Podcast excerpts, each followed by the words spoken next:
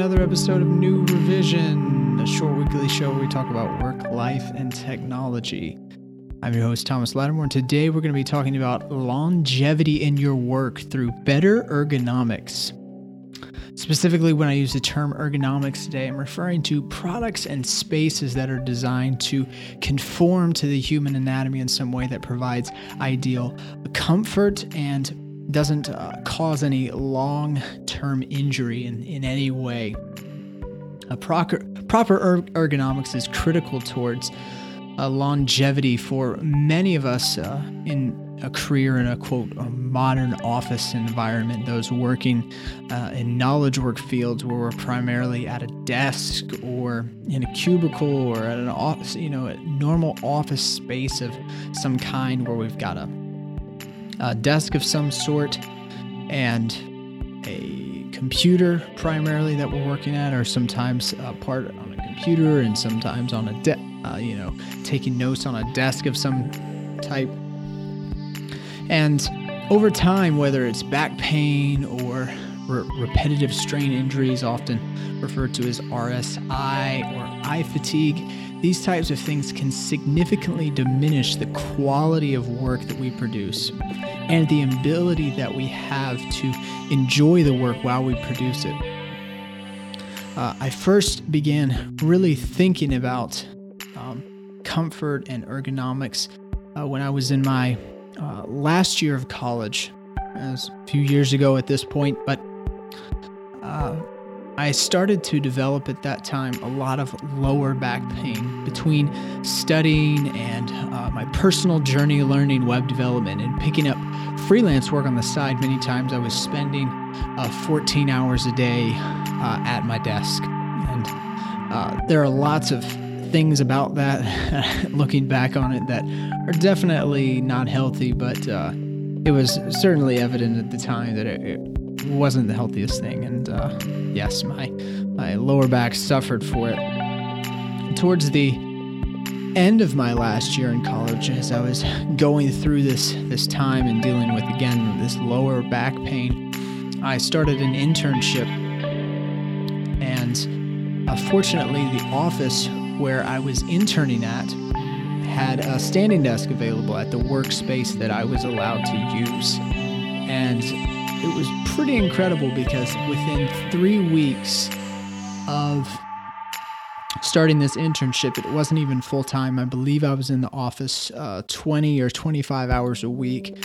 Just that amount of time not being sitting at my desk at home. And I should mention, I even tried getting a new chair at the time. Wasn't the best chair, but at least it was an upgrade from what I had before. And still dealt with some of this pain. After three weeks of using a standing desk, like 25 hours a week, the pain was almost gone, almost completely eliminated. And I'm not the biggest standing desk advocate out there. Uh, I will get into that later in the episode some, but I can honestly say that using different types of workspaces can can really help towards the longevity of things. Because I was just at the beginning of my career, quote career at that point, and uh, it was great to find a solution that really really helped me out. And uh, there are many things, no matter what type of desk environment you have, uh, whether it's standing, whether it's sitting. There's even people I've heard trying these floor desk things, basically where they sit on the floor and have something a little bit below the height of a coffee table and stuff. That, that one doesn't appeal to me, but um, some people try it and like it. Uh, there are several things to look for in an ideal ergonomic environment. The first one, uh, you should adjust uh, is your desk height, or make sure that it's at the proper adjustment.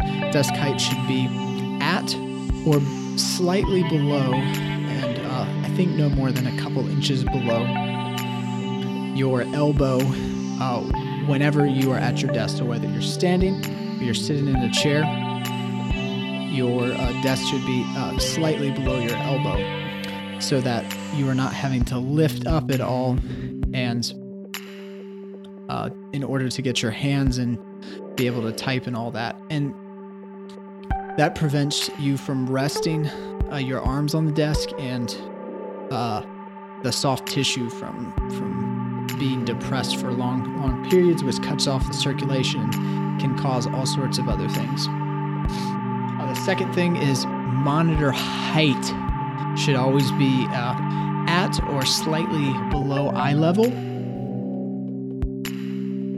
I personally achieve this by using a monitor arm and a also an arm to keep my laptop on because I use a laptop as my secondary screen. So I use these these monitor arms to get the correct height uh, for these specific screens that I'm not having to look up or look down. So it, I don't have any neck strain at the end of the day because I'm just able to look straight forward.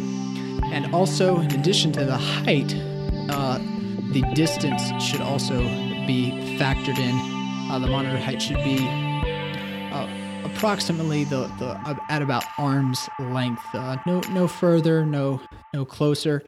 Uh, this is according to the research that I've done.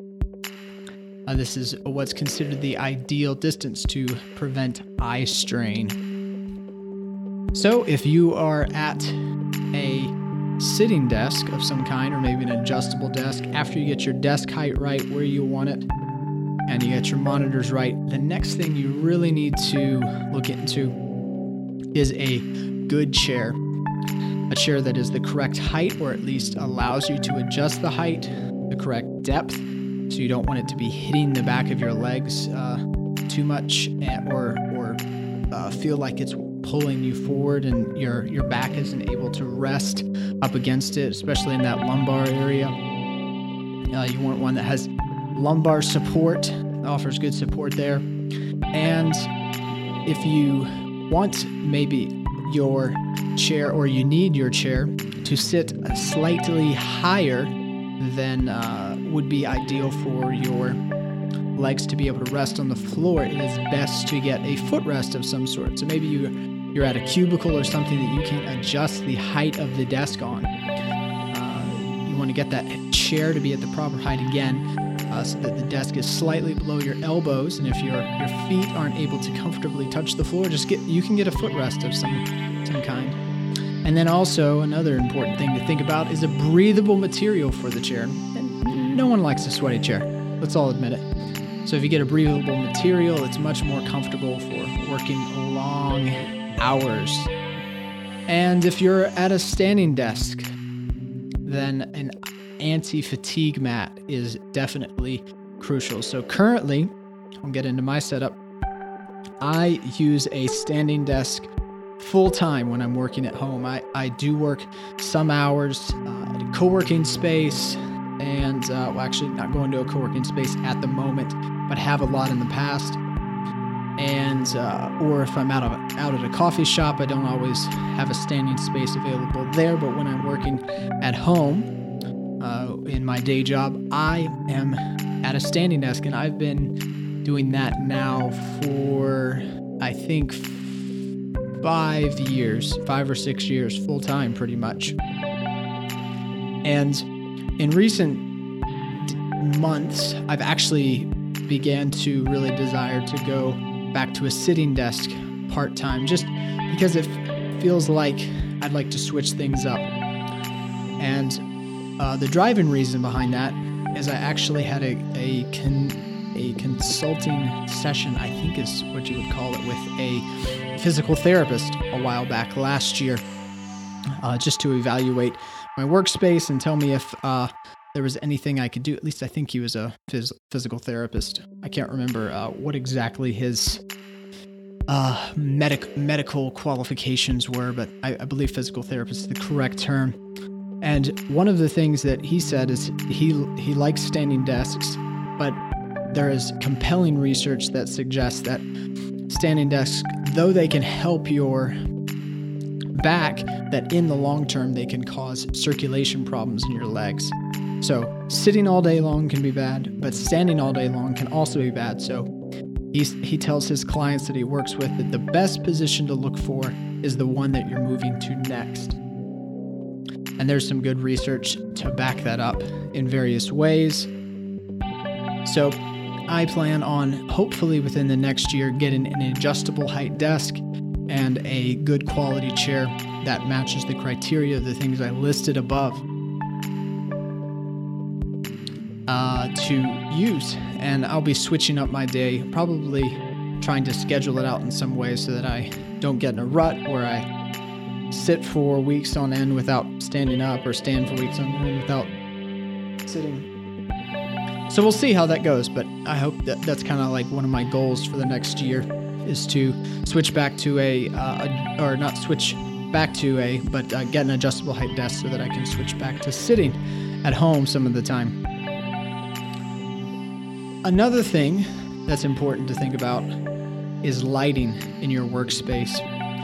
You don't want lighting to be so bright that you have to strain to see your monitor.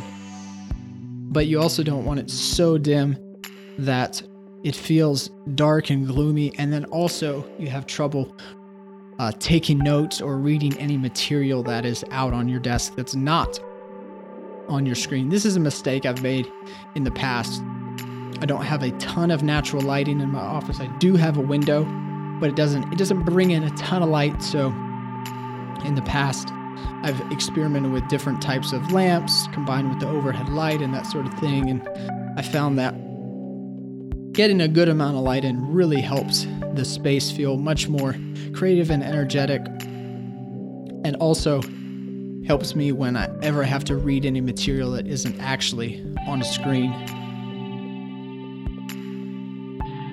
really important, I think, to use some sort of blue light blocking mechanism on your screen, especially for late in the evenings or at night if you're using your computer.